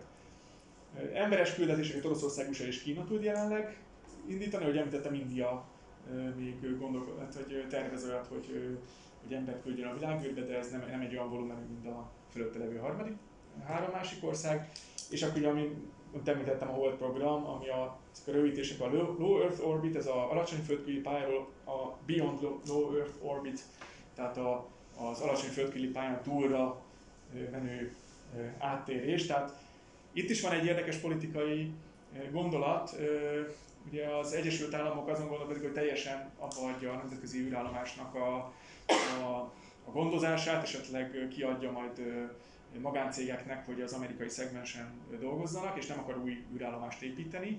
De amikor ez a gondolat megfogalmazódott, rögtön az is megfogalmazódott, hogy nem feltétlenül jó így hagyni az alacsony földküli pályát. Tehát attól még az egy stratégiailag fontos terület, ahol jelen kell lenni emberesen, tehát vagy emberekkel, és ezért mindenképp gondolkodnak azon, hogy akár a magánszektor segítségével, tehát ez nem állami szereplők vennének részt, hanem lehet, hogy építenek egy űrállomást, majd a, a magánszektor épít egy űrállomást, de valamilyen szinten az Egyesült Államoknak jelen kell lenni ebben a térségben. Az oroszoknál is voltak ilyen tervek, ott egyelőre ők abban gondolkodnak, hogy ameddig lehet az űrállomáson, a nemzetközi űrállomáson ott maradnak, a kínaiaknak meg ugye saját űrállomás programjuk van. Az amerikaiak a főhangsúlyt a, a Holdra, illetve a Marsra helyezik. Űrturizmus ugye az a, egy olyan terület, ami, ami egy új dolog, és itt a repüléssel hozhatjuk ugye ugyanúgy párhuzamba, hogy kezdetekkor még csak nem mindenki, tehát sőt, a átlagember nem, nem, nem, nem repülhetett, és bizonyos idő elteltével indult be az, amikor egyre olcsóbban lehetett már, és egyre megbízhatóbban repülni, akkor beindulhatott a polgári repülés is, aminek itt is a küszöbén állunk, hát ez egy olyan küszöb, ami jó széles. 2004-ben, ha jól emlékszem, akkor repült először a Spaceship One, amit a Google-nek a, kiírta ezt a díjat, hogy aki elsőként 80 kilométeren túlra, vagy 80 hát mérföldön túlra, tehát magasabbra feljuttat embert, és ezt a repülést ezt és vissza is hozza, és akkor ha ezt meg tudja ismételni rövid időn belül, akkor, akkor elnyeri a díjat. Tehát ezt, ezt a cég ezt, meg, ezt, ezt átugrotta ezt a feladatot, a Scaled Composites cég, de azóta se, tehát az elmúlt most több mint 10 évben, vagy 15 évben nem sikerült beindítani ezt a szektort. Mindig úgy van, hogy akár jövőre vagy két év múlva már elindulhat, rengetegen fizettek be ebbe már pénzt, mert majd ők szeretnének a következő utasok lenni. De pont amit említettem, hogyha az mindenki biztosan megy, mert ha először ez katasztrófa lesz, az első első polgári utas meghal, akkor utána senki nem fog ilyet venni, mert azt fogják mondani, hogy ez nem biztonságos. A középső kép, ugye az is űrturizmus valamilyen szinten, a, az, itt Oroszországnak volt szerepe, ők ugye a nemzetközi űrállomást használták erre, pontosabban azt, hogy a legényzet cserekkor, ugye három űrhajós tud a Szojuzza felmenni a nemzetközi űrállomásra, és azt csinálták, hogy ilyen legénység cserekkor, amikor kb. 10 napot vannak egyszerre fönn a régi meg az új legénység, akkor fölvisznek, az egyik űrhajós nem egy állandó űrhajós lesz, tehát csak kettőt cserélnek, Ez akkor volt, amikor nem volt a Space Shuttle, és nem lehetett menteni elegendő embert az űrállomásról, ezért egyszerűen csak kevesebben tartózkodtak fönn, akkor azt mondták, hogy a harmadik helyet az föltöltik egy űrturistával, tehát meghirdetik a helyet, hogyha kifizet elegendő pénzt, az fölmehet 10 napra, és visszajöhet. Összesen 8 ember utazhatott így a nemzetközi űrállomás, ilyen, ilyen rövidebb időszakra. Két alkalommal Sárs Simonyi is, aki a Simonyi Károly professzor, már amerik, amerikai állampolgár fia, tehát hogy Simonyi Károly az magyar professzor, és el kellett hagyni a, az országot, és a fia az külföldön Amerikában lett híres, meg gazdag, a Microsoft Office-nak a Excel fejlesztő, főfej, főfejlesztője, és ebből annyi pénze lett, hogy, hogy kétszer is föl tudott menni a világűrbe. Ami érdekes még az, hogy itt a kezében itt a pille, ez azért szeretjük ezt a fotót, az egy magyar műszer, és, és ezzel végzett méréseket, de ez alapvetően ő, azért is szerettük, szeretjük Charles Simonit, mert űrturistaként ment föl, de, de mindenképp akart valami tudományos munkát végezni, és felajánlotta, hogy magyaroknak bármit, hát nem bármit, de hát, hogy, hogyha értelmes feladatot adunk, akkor elvégez nekünk, és ezt elvégezte.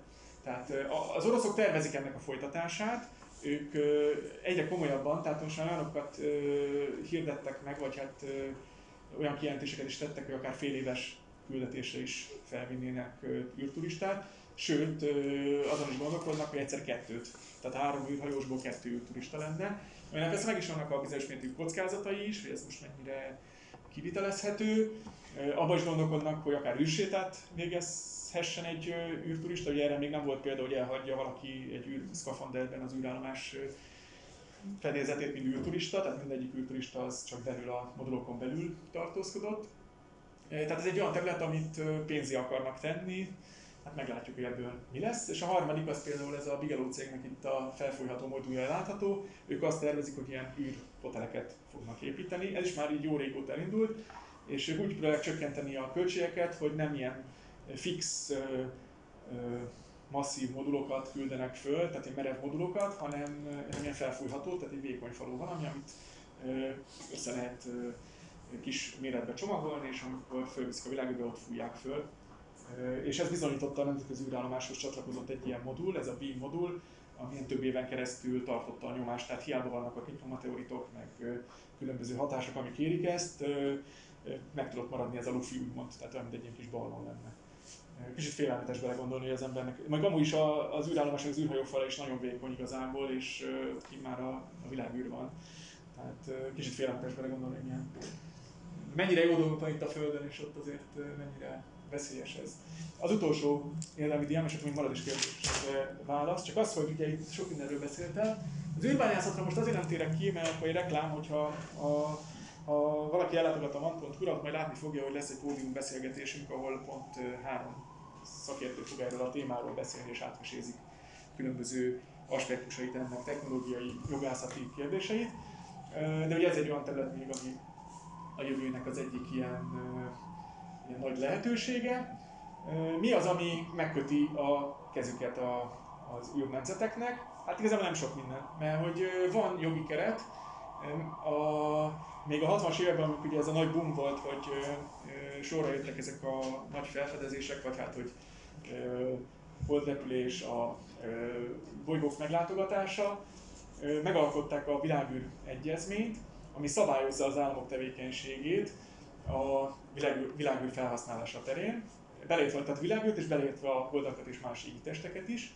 És alapvetően ez egy nagyon szép és jó, hát valahol a példaként a, talán az Antarktisznak a státuszát vették alapul, meg a tengerfenéknek a, a, a jogi környezetét. Tehát ezek olyan területek, amiket ugye egyik állam sem sajátíthat ki magának, tehát egyetlen állam szuverenitás alá sem eshet. Ugyanakkor meg az lenne a célja, hogy a minden országnak, vagy az Föld valamennyi népének a, a javát szolgálja. Tehát ez, ilyeneket fogalmaztak meg ebben, illetve hogy nem lehet nukleáris és más tömegpusztító fegyvereket elhelyezni a világűrbe, szerencsére tudtunk arra erre nem is került sor. Ami még fontos volt, az a, az a kárfelelősség, ami, ami, ami ugye megint egy érdekes kérdés, hogy a magánszektor pályára lépett, mert uh, ilyen, e, ebben az időszakban csak államok bocsátottak föl űreszközöket, és azt mondták, hogy akkor ki legyen felelős azért, hogyha mondjuk valakinek a fejére esik egy műhold itt a föld felszínén, az volt a legcélra vezetőbb, hogy akkor felbocsátó állam legyen a felelős, tehát hogyha az Egyesült Államok vagy a Ausztráliában valakinek a fejére esik, akkor fizessen az Egyesült Államok. És aztán majd ő lerendezi, vagy hát ő valamit csinál. De most ez ugyanígy ez a, alapvetően a kárfelelősségnek a helyzete, csak most annyival bonyolultabb, hogy utána, miután mondjuk egy, az, nagy a SpaceX-nek valamelyik ilyen műoldalán mondjuk valakinek a fejére esik, akkor, akkor ugyanúgy az amerikai Egyesült Államok vonják felelősségre, aztán valószínűleg az Amerikai Egyesült Államok majd tovább terheli azt az adott cégre. De azért ez már egy olyan dolog, ami, ami, ami nem biztos, hogy majd ilyen működőképes lesz. Hát amúgy is most egy olyan ország, amelyik nem túl barátságos a többivel, tudom, hogy Észak-Koreai valamikor sikerül nekik egy gépkézláb műholdat fölbocsátaniuk, és azzal valami, az valami kárt okoz egy másik országban, akkor hogy, hogy ezt hogy lehet utána azt a kárt azt behajtani, az, az más kérdés. Egyébként pont a Szovjetuniónál ezt alkalmazták, ezt a, ezt a, ezt a történetet. A, az egyik egyébként egyik űreszközük Kanada, Kanadában ért földet, és talán radioizotopos generátor, vagy, vagy nukleáris reaktor volt a fedélzeten, minden esetre elszennyezette egy nagyobb területet Kanadában radioaktív izotópokkal, és ez a hidegháború ideje volt, de sikerült legalább bizonyos mértékben behajtani a, a, a, a kárigényt a, a szovjeteken, tehát fizettek is valamit, vagy, vagy pénzbe, vagy, vagy más módon, de, de, de ez egy működő dolog. Mindenesetre látható, hogy az, az, hogy egyrészt van az, hogy a magánszektor bevonják, aminek az a célja, ugye, hogy profitot termeljen és, és, és ebből minél több pénzt hozzon. Hát az a nagyon, el, az a nagyon ellentmond az, hogy a, hogy a világűr az mindenkié, és ráadásul a Hold Egyezmény is azt szolgálta volna, ezt konkretizálta ezt a dolgot, hogy gyakorlatilag egy, hogyha valaki ott a Holdon valamit kibányászik, abból mindenkinek egyformán kell részesülnie. Tehát ez ilyen nagyon ilyen idealizált történet, ez valószínűleg nem fog megtörténni, és erre több jel is utal, az utóbbi években például Luxemburg is, de idén is olyan egyezmények vagy törvények láttak napvilágot, amikben egyértelműen adott nemzetek kinyilvánították, hogy hogyha valamelyik ilyen társaság vagy, vagy állam például valamilyen nyersanyagot kibányászik egy másik égitesten, azt ő hasznosíthatja, tehát hogy ez az övé lesz. Tehát mi ellentmond azzal, hogy, hogy nem lehet ilyen igényt támasztani. Hát ezt meglátjuk, hogy ez mi hol fog vezetni. Valószínűleg ez lesz, tehát hogy aki, aki először megszerzi, akkor az övé lesz, és nem, nem fog osztozkodni másokkal.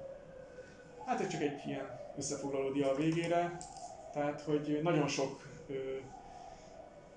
mindenről itt szó volt. Tehát alapvetően az űrtevékenységet most már lassan nem kell űrtevékenységnek hívni, mert hogy igazából az emberi tevékenység az nagy részben az űrben folyik, tehát még ha nem is az emberek nincsenek ott, az így a földi technológia az nagy részben a, a, a világűrbe települt ki.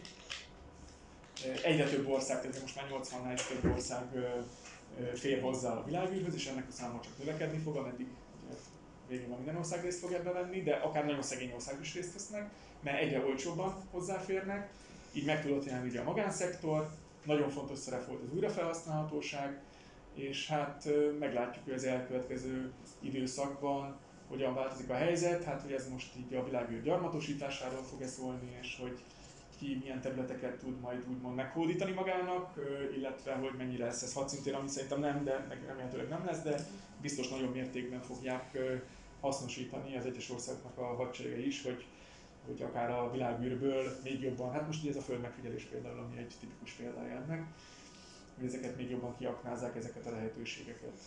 És hát ez a, aki kimarad, az lemarad, igazából ez, ez az, ami ugye például amikor Magyarország szerepéről van szó, hogy most miért érdemes űrtevékenységgel foglalkozni, ez igazából a harmadik világországaiban is már egy sokszor kérdés szokott lenni. Hát pont ez az, hogy olyan lehetőségek vannak, olyan változásoknak vagyunk a küszöbén, ahol ha nem veszünk részt benne, akkor nagyon gyorsan kimaradunk benne, belőle. Illetve, hogy említettem, egy olyan területről van szó, ami eléggé válságálló, tehát az utóbbi években bizonyította, hogy az űripar egy pont a nagy hozzáadott érték, tudásérték miatt, szellemi érték miatt válságálló és, és válságos időszakban is hasznot tud hajtani. Akkor nyitott vagyok a kérdésekre, kicsit elhúztam az előadást, de, de remélem, hogy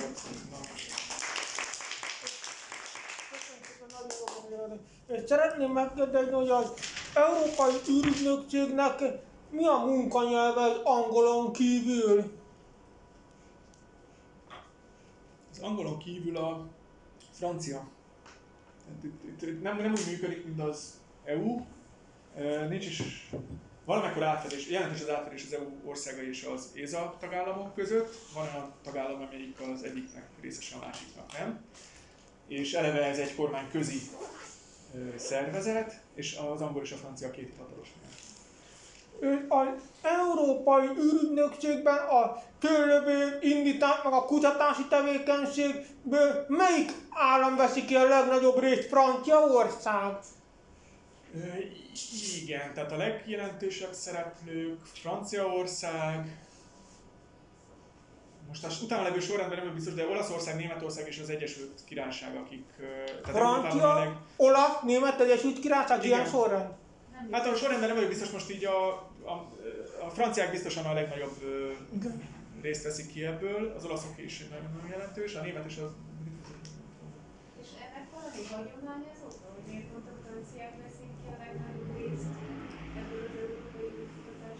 Hát valószínűleg itt a hidegháború alatt ilyen katonai fegyverkezési verseny, tehát azért jelentős átfedés van a, az olaszoktól eltekintve. Olaszok nem, hogy ez honnan. Tehát ugye olaszok azok, akik ugye egyébként a, a katonai súlyukhoz képest jelent, sokkal jelentősebb az űriparuk. A franciáknál, angoloknál a, az valószínűleg hidegháborús örökség, tehát hogy, hogy, hogy akkor ugyanúgy elkezdték a, ezeket a fejlesztéseket. Meg hát a GDP, tehát itt a, a gazdaságnak teljesítő képessége, tehát itt akik hordozó rakétákat fejlesztenek. A franciáknál például a hordozó rakétafejlesztés az nagyon erős, tehát az Ariane rakéta, ami európai rakéta család, hát ezt alapvetően franciák fejlesztették, és itt ugye a, meg itt a valószínűleg a katonai fegyverkezéssel kapcsolatos fejlesztések szorosan. És a skandináv államok miért nem, Svédország miért nem veszik ki, vagy nekik ez nem annyira fontos? De, hát igazából ugye itt most 20 25-27, hogy hány tagállam van.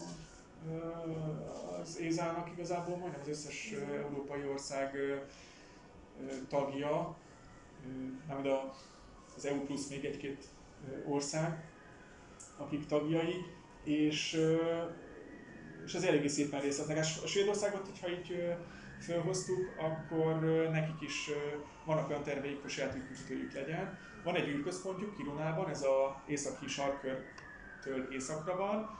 Egyébként egy diákcsapat, aki így a kutatóközpontunkban pár évvel ezelőtt egy kísérletet fejlesztett, ők jártak is ott, sarkörön túl, és onnan indítanak rakétákat, csak nem olyan rakétákat, amik nem, állnak, nem állítanak földküli pályára műholdakat, mert nincs elég erejük, tehát ezek egyfokuzatú rakéták, amelyek ilyen elég magasra, tehát ilyen akár több, az, amivel ők mértek ott, vagy mi mértünk, az 88 km-re jutott föl, de hát vannak olyan rakéták, amik több száz kilométerre is föl tudnak jutni, csak nincs akkor a sebességük, hogy földküli pályára álljanak. De, de ők is az elég jelentős. Norvégoknak is vannak ilyen, van egy ilyen űrközpontjuk, ahonnan ilyen rakétákat fel tudnak bocsátani és vizsgálják a magas légkört.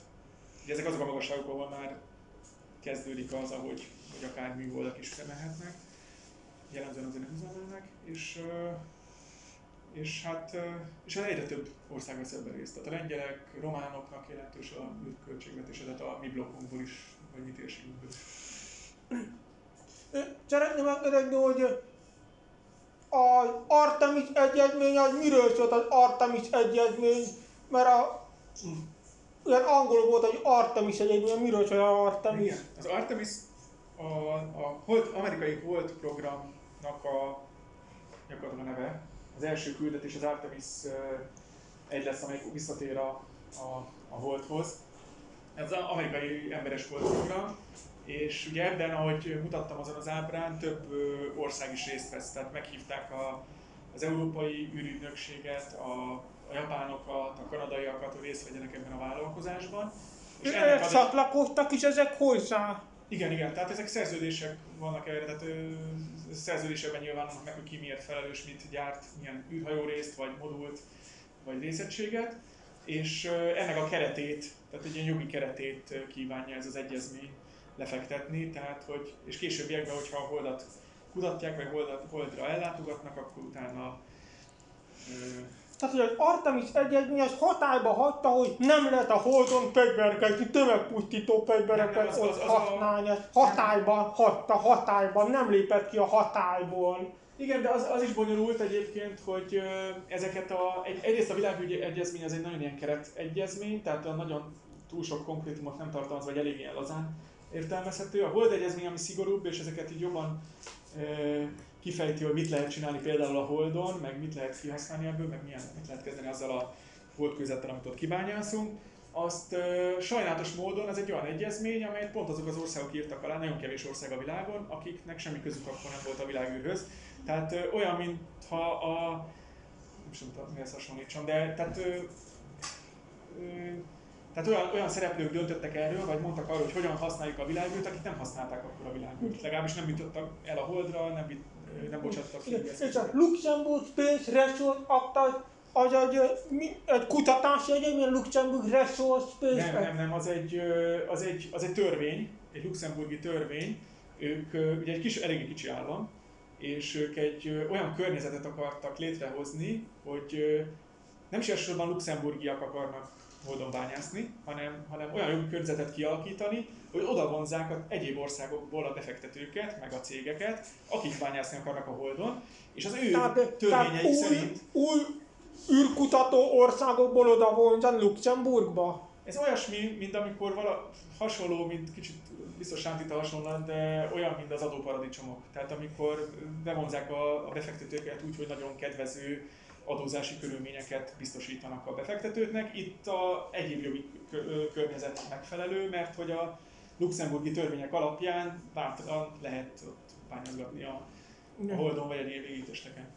Nem tudom ki olyan milyen sorrendben, de akkor... Ah, csak gyorsan mondom az enyém, hogy borzalmasan triviális kérdés, csak elég ritka, hogy egy szakértőt lehet kérdezni, hogy néha hogy felrögtenek olyan hírek, hogy valamilyen meteor tart a Föld felé, hogy ezek így va- valós alapja, meg hogy létezik olyan, hogy akkor van olyan rendszer kiépítve, ami minket ettől így megúv. Vagy... valós alapja van, ez minél nagyobb egy ilyen, minél nagyobb egy ilyen égitest, annál veszélyesebb, de annál ritkább is egyébként, hogy az es, nagy kisebb az esélye, hogy egy ilyen el fog találni minket. Tehát a nagyon kis, ö, nagyon kis égitestekből nagyon sok van, a nagyon nagyobbban sokkal kevesebb. Tehát ez a, ugye a, van egyrészt a valószínűség, meg a súlyosság. A kettőnek a szorzata, most mégiscsak kérdezett mondtam, az a gyakorlatilag az meg a kockázat. Ugye tehát arról van hogy milyen kockázatot jelent ez. Most az, hogy ilyen nagyon nagy ilyen világméretű katasztrófa legyen, amikor itt elsötétül az egész föld, meg nem tudom, kihalunk, mint a dinoszauruszok, ilyennek az esélye azt így számogatják, meg becsülik, hogy ilyen különböző modellek, meg ismereteik alapján, azok ilyen több tízmillió, meg százmilliós időskálán egyszer következhetett be ilyen, tehát ez az, ami jellemzően azért nem kell aggódnunk miatta. Bekövetkezhet, tehát, de sok ilyen van, ami miatt, amit ugye elfogadunk. És akkor vannak kisebb események, amik kisebb égitest viszont nagyobb valószínűséggel csapódhat be, vagy érheti el a Földet, és ezekre, ezekre voltak példák, tehát ami két ilyen nagy ember által ismert, így a technikai civilizáció idejében így ember által ismert becsapódás, vagy hát nem becsapódás, de Tunguszka volt, az egyik tunguszkai, az a 20. század elején, ö, 1978 környékén, Szibériában, az egy olyan méretű égitest volt, ami gyakorlatilag nem érte el a Föld felszínét, elégett a Föld légkörében, de, de nagyon, nagy, nagyon, ö, nagyon megközelítette a Föld felszínét, ott ugye fölforosodott, és a lökés hullám, amit keltett ez a, ez a nagy energiafelszabadulás, az gyakorlatilag jó nagy területen, tehát országnyi méretű területek letarolta a fákat, tehát nagyon nagy pusztítást végzett. Ez az, ami ugye megint olyan, hogy nem volt, olyan szempontból nem volt szerencsénk, hogy egy ilyen elérte a, a Földet, és eléggé alacsonyra le tudott érni. Abban szerencsénk volt, hogy lakatlan területen. Hát igazából ez egyébként a Földön még mindig hiába egyre jobban belakjuk a Földet, azért jellemző része a Földnek az lakatlan. Eleve az óceánok, hát jelentős része óceán a Földnek, és a, a többi, tehát nagyon koncentráltan élünk városokban, tehát nagyon kicsi az esély az, hogy egy nagy lakott, egy, egy sűrűn lakott területen ö, csapódjunk be egy ilyen, hogy ott okozzon problémát, de előfordulhat. Pár év ezelőtt, 2003, ú, ezek az évszámokban mindig rosszul voltam egyébként történelmből, ez valahogy megtanultam, az a gond, hogy csak mindig a dolgozatokra. De 2000, azt hiszem 2003-ban Cseljabinszban volt, de lehet 13 volt, Cseljabinszki eset, amikor lehet, hogy 13 volt, mert autókamerákból ö, rögzítették ezt az eseményt, hogy ö, ugyanúgy a légkörben égett el egy ilyen ö, égitest, kis mini égitest, de, de nem okozott akkora kárt, mint a Tunguska is, sokkal kisebb energia mennyiség szabadult föl, de azért jó pár ablak betört, meg bizonyos enyhébb személyisérülések történtek. Tehát az már olyan volt, ami így kézzel fogható. Most erre vannak programok, tehát az Egyesült Államoknak is van ilyen programja, az Európai Ügynökségnek is van a Safe, Space Safety, tehát ilyen űrbiztonság programja, aminek az egyik része az az, hogy kiépítsenek olyan megfigyelő hálózatot, ami létezik is a NORAD-nak is van ilyen, hogy nyomon követi, hogy például akár mesterséges, tehát régi műhold törmelék, űrszemét, vagy, vagy természetes eredetű égitest, hogy mik vannak a Föld környezetében. Figyelik a kisbolygókat, azokat, amelyek keresztezik a Föld pályáját, ezek katalógusokat készítenek, és mindig számogatják, hogy mekkora az esélye, hogy keresztezi a, a, a Földet. És ezért van az, hogy így minden évben egyszer-kétszer jön egy olyan szenzációs hír, hogy akkor lehet, hogy 29-ben itt lesz, vagy 15-ben, vagy nem tudom mikor itt lesz a világvége. Az mindig azért van, mert hogyha ez a valószínűség ez olyan, hogy azt mondják, hogy már egy az ezerhez, vagy nem tudom mi, az már olyan, az olyan nagynak tűnik, de az is még nem jelenti azt, hogy ha még el is találja a Földet, akkor megint amit mondtam, hogy ö, emberbe vagy, ö, vagy egyéb dolgokon kárt okozhatna. Tehát ezeket figyelik, valamekkora méretig lehet, tehát a méretben is mennek lefelé, tehát minél kisebbeket akarnak nyomon követni, felfedezni időben. Tehát van az egyik az a megfigyelés, amire oda akarnak figyelni, a másik, a, amikre vannak programok, azok, hogy, hogy hogyha észreveszünk egy ilyet, és nagy bizonyossággal tudjuk, hogy a Földet eltalálhatja, akkor milyen eltérítésekre van lehetőség, ezekre vannak űrszonda programok, amelyek, amelyek azt tűzik ki célul, hogy hogyan lehetne egy ilyen égitestet eltéríteni, tehát uh, időnként szok, tehát most ez egy olyan, hogy a, egy kettős kisbolygót uh, egyik uh, tagját célozzák meg egy ilyen impaktornak nevezett valamivel, tehát meglövik, és utána figyelik, hogy ez mennyire befolyásolta a pályáját a két égitestnek, és ebből tudnak számolgatni, hogy majd hogyan kell ezeket így lövöldözni, hogy kicsit kibillentsük a biliárdozunk ott az égitestekkel. Ez megint olyan dolog, hogy ez nagyon jól oda kell figyelni erre, mert ugye mondtam minden valószínűség, tehát amikor azt mondjuk már, hogy milyen valószínűség akarjuk eltéríteni azt az égitestet, amikor már egy a tízhez mondjuk, vagy egy az öthöz, vagy, vagy egy a kettőhöz, tehát százszerzékra biztosan sose fogjuk tudni, és ha azt mondjuk, amikor már nagyon biztosnak tűnik, hogy eltalál, akkor ugye még mindig benne van a pakliba, hogy egyébként nem találna el, de hogyha rosszul találjuk el, lehet, hogy pont azért fog eltalálni. És itt ilyen etikai problémák is elő szoktak jönni, hogy most ugye egy adott ország, most ennyire pontosan nem tudjuk, tehát hogy most pontosan hol, hogyha eltalálja a Föld, akkor pontosan hol fogja eltalálni, általában ezt nagyon az utolsó pillanatokban lehet csak már kitalálni, vagy kiszámolni a jelenlegi modellekkel, de ugye elméleti síkon megvan a lehetősége annak, hogy valaki képes arra, hogy eltérítsen egy ilyet, de csak nagyon kis mértékben, és akkor megengedhető-e az, hogy ő csak olyan mértékben térítse el, hogy egy másik ország területére csapódjon be. Ez ugyanaz, mint az önvezető autóknál, ugyanaz az etikai kérdés, hogy most kitüssön el, vagy elüsse a, az áthaladó nénit, vagy az autóst ölje meg. Tehát, hogy ezek, ezek ilyen nagyon súlyos kérdések, de mondjuk egyőre szerencsére ebben még az ennyire nem kell belefolyni. A lényeg az, hogy vannak, tehát hogy egyrészt a meg, égitesteket folyamatosan figyelik, egyre pont, inkább pontosítják ezeket a megfigyeléseket, és olyan küldetéseket indítanak, amelyek azt célozzák, hogy olyan lehetne eltéríteni egy ilyet. Bocsánat, nem tudom. Nem lesz túl szakmai kérdés, de a Tom Cruise filmnek mennyi a valószínűség? Ez a, ő az, aki a olajfúrós, ugye? És a Armageddon volt? Hát egy, Már annyira keverem már. A, a Mission Impossible filmeknek a főszereplője is fel, felröppent a hír, hogy egy űr jó, ami a film, a, a film, igen, hogy az űrállomáson filmet forgat. Igen.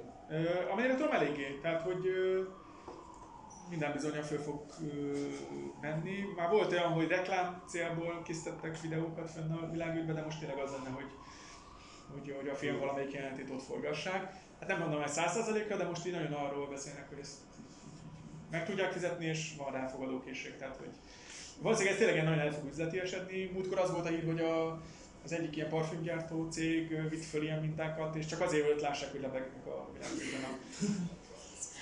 Tehát ez... Mennyire befolyásolják a orosz űrkutatást a szankciók? Hát... Ö, ők próbálják az elmúlt években, hát érintik, érintik, Tehát ugye a, a nemzetközi űrállomás programot tovább is tudják folytatni, és, és ebben nem akadályozza senki, sőt, hát rákényszerült az Egyesült Államok, hogy orosz űrhajóval vigye fel az embereit.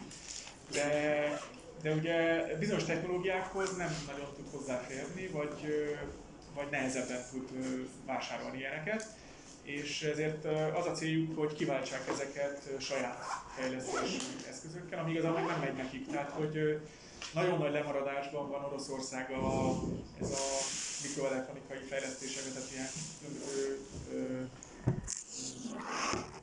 kisebb mikroprocesszorok, meg, meg, meg, meg sugárzásálló eszközöknek a fejlesztésében. És ezért nincs az, hogy akkor, le, akkor azt mondják, hogy valamelyik orosz céget megkérik arra, hogy, hogy szállítson be nekik ugyanolyan minőségű, hasonló alkatrészt, mert rákényszerülnek arra, hogy, hogy külföldön szerezzék le. Tehát azért, azért érinti őket, Nekem gazdaságilag érinti, tehát itt azért jelentős összegekről van szó, amit az űrprogram fenntartására kell költeni. Az emberes program az jóval drágább eleve, mint bármilyen más emberes program. És ugye az egész gazdaságot érinti ez, ez a szankció, és így közvetve a közvetetten ezt is érinti.